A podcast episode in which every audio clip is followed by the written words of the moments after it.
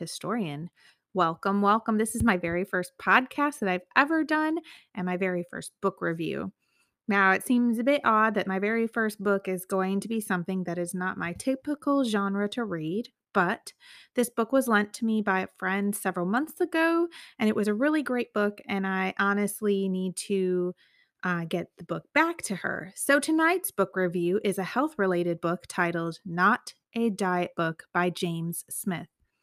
The subtitle is Lose Fat, Gain Confidence, and Transform Your Life. This book was lent to me by a friend who said the book revolutionized her way of thinking about weight loss, specifically the chapter at the end of the book called Female Weight Loss. Is what transformed her way of thinking, and we will definitely discuss this chapter later on. Pretty much, you can sum up this book as having one main principle, and that is burning more calories than you consume equals weight loss. All of the diets out there, whether keto, Weight Watchers, Optavia, Mediterranean, Paleo, and honestly, folks, I'm not sure if I'm saying that word correctly, but whatever the diet is, fad diet or otherwise, James Smith says they all boil down to this one principle.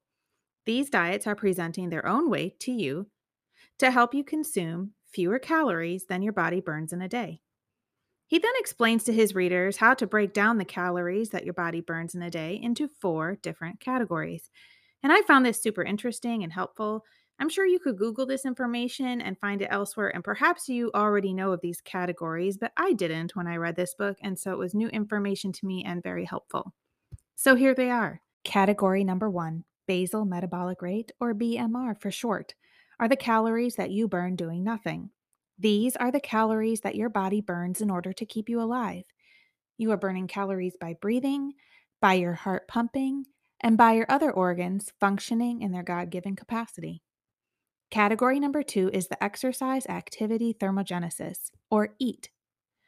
These are the calories that you burn during your exercise routine. Be sure not to leave exercise out of your daily routine, folks. It's super important. Category number three is the thermic effect of food, or TEF.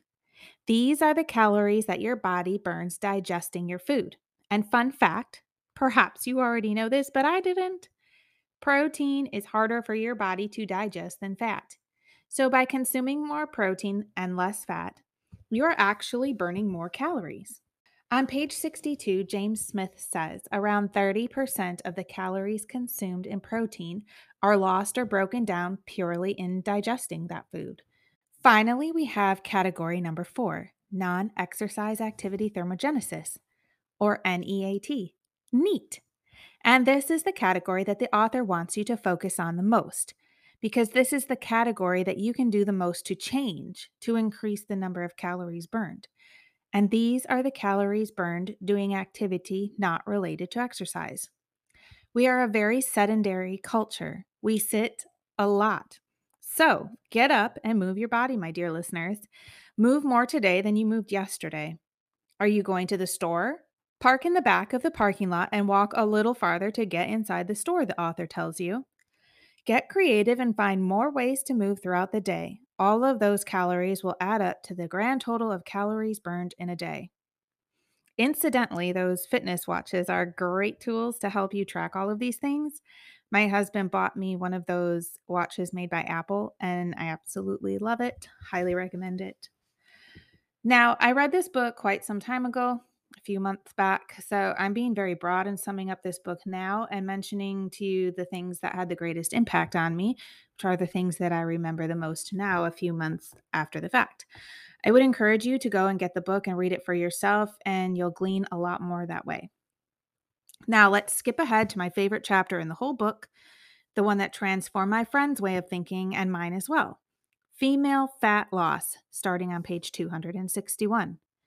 Guess what, folks? Men and women are different. No kidding, you may say, but in a society that wants to erase those God given differences, I'm going to say it again, louder for the folks in the back. Women and men are different. James Smith gives the following statistic If a man and a woman consume the same number of calories, it'll take the woman a third longer to burn those calories off than it will take the man. So let's talk about how we women think about the weight that we are losing. And this is the game changer, ladies. You need to factor in your monthly cycle. Your monthly cycle has a huge impact on how your weight loss is fluctuating. James Smith uh, spent a great deal of time researching this, and this chapter of the book is absolutely phenomenal. I had never been told this before reading this book. I tried Optavia for a couple of months about a year ago. It's very expensive, so I wasn't able to continue it long term. I kind of used it to jumpstart things for myself. But anyway, there was a Facebook support group that you could join while on Optavia, and the people would post their successes as well as their discouragements. And I'm generalizing here, but I would have to say that the majority of the people who were discouraged were women, and they were more often than not complaining about the difference in their weight loss week to week or about the plateau that they had hit that they didn't have the week before. So maybe they lost six pounds last week, but only lost one pound this week, or maybe they even hit a plateau this week. Everyone in the group was very nice, encouraging, supportive, and would tell these discouraged uh, participants to keep on track and stick to the plan, which of course is good advice. But never once did I see or hear anyone say what James Smith says in this book. Your body is changing week to week throughout your cycle because of your cycle. And it's prone to put on a little weight at a certain point in the cycle and prone to lose a little more at another point in your cycle. So, if you want to accurately track or judge your weight loss progress, you should not be comparing your weight loss week to week and definitely not day to day. Rather, you should compare your weight during week one of your cycle to week one of next month's cycle and compare week two to week two.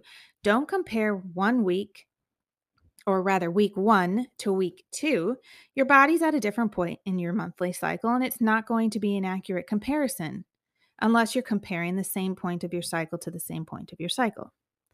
I found this to be super helpful and interesting because I've been there myself, weighing myself day to day or week to week. I'd be losing weight so well, and then, oh my goodness, I hit a plateau. I don't understand. I would get super discouraged, uh, even down on myself. Um, so I found this very helpful uh, to look at it in light of this new information. So, overall, I would say this is a really great book, a lot of really good information. And I would encourage you to go and read it for yourself because it's definitely worth the read. Now, there was one aspect of the book that I did take issue with. As a Christian, I must filter everything that I read, hear, or experience through God's standard as He defines it in the Bible according to His law.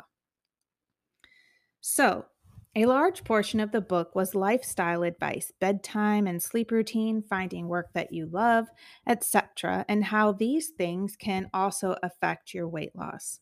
However, at one point he said, if anything in your life is not making you happy, get rid of it.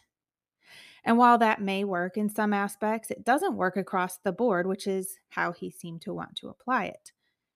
He specifically said, if you have a spouse that isn't making you happy, get rid of your spouse. And obviously, that's not biblical. The Bible says marriage is supposed to last a lifetime. It is a covenant between you, your spouse, and God. It's a three way relationship. At least that's how it's supposed to be, the way God designed it to be. So, if your spouse is no longer making you happy, instead of just getting rid of them, you should try to figure out what is wrong in your relationship and try to mend it. Anything worth having, such as a good marriage, is worth working for. So, I definitely disagreed with that. Generally speaking, I would say if there's something small in your life that's not making you happy, you could do well to get rid of it. But there are a lot of things that God places in our life, responsibilities, relationships that you don't just get rid of because they're not making you happy. Um, there's troubles throughout life, and we're to um, meet them head on as God designed and with His help and the leading and advice that we get from His Word. So, if you get the book and read it, there is a lot of good weight loss advice in there, especially if you're a female. You gotta read the chapter about female weight loss. That was super good. But when it comes to lifestyle advice, take it all with a grain of salt. I hope you get a chance to read it.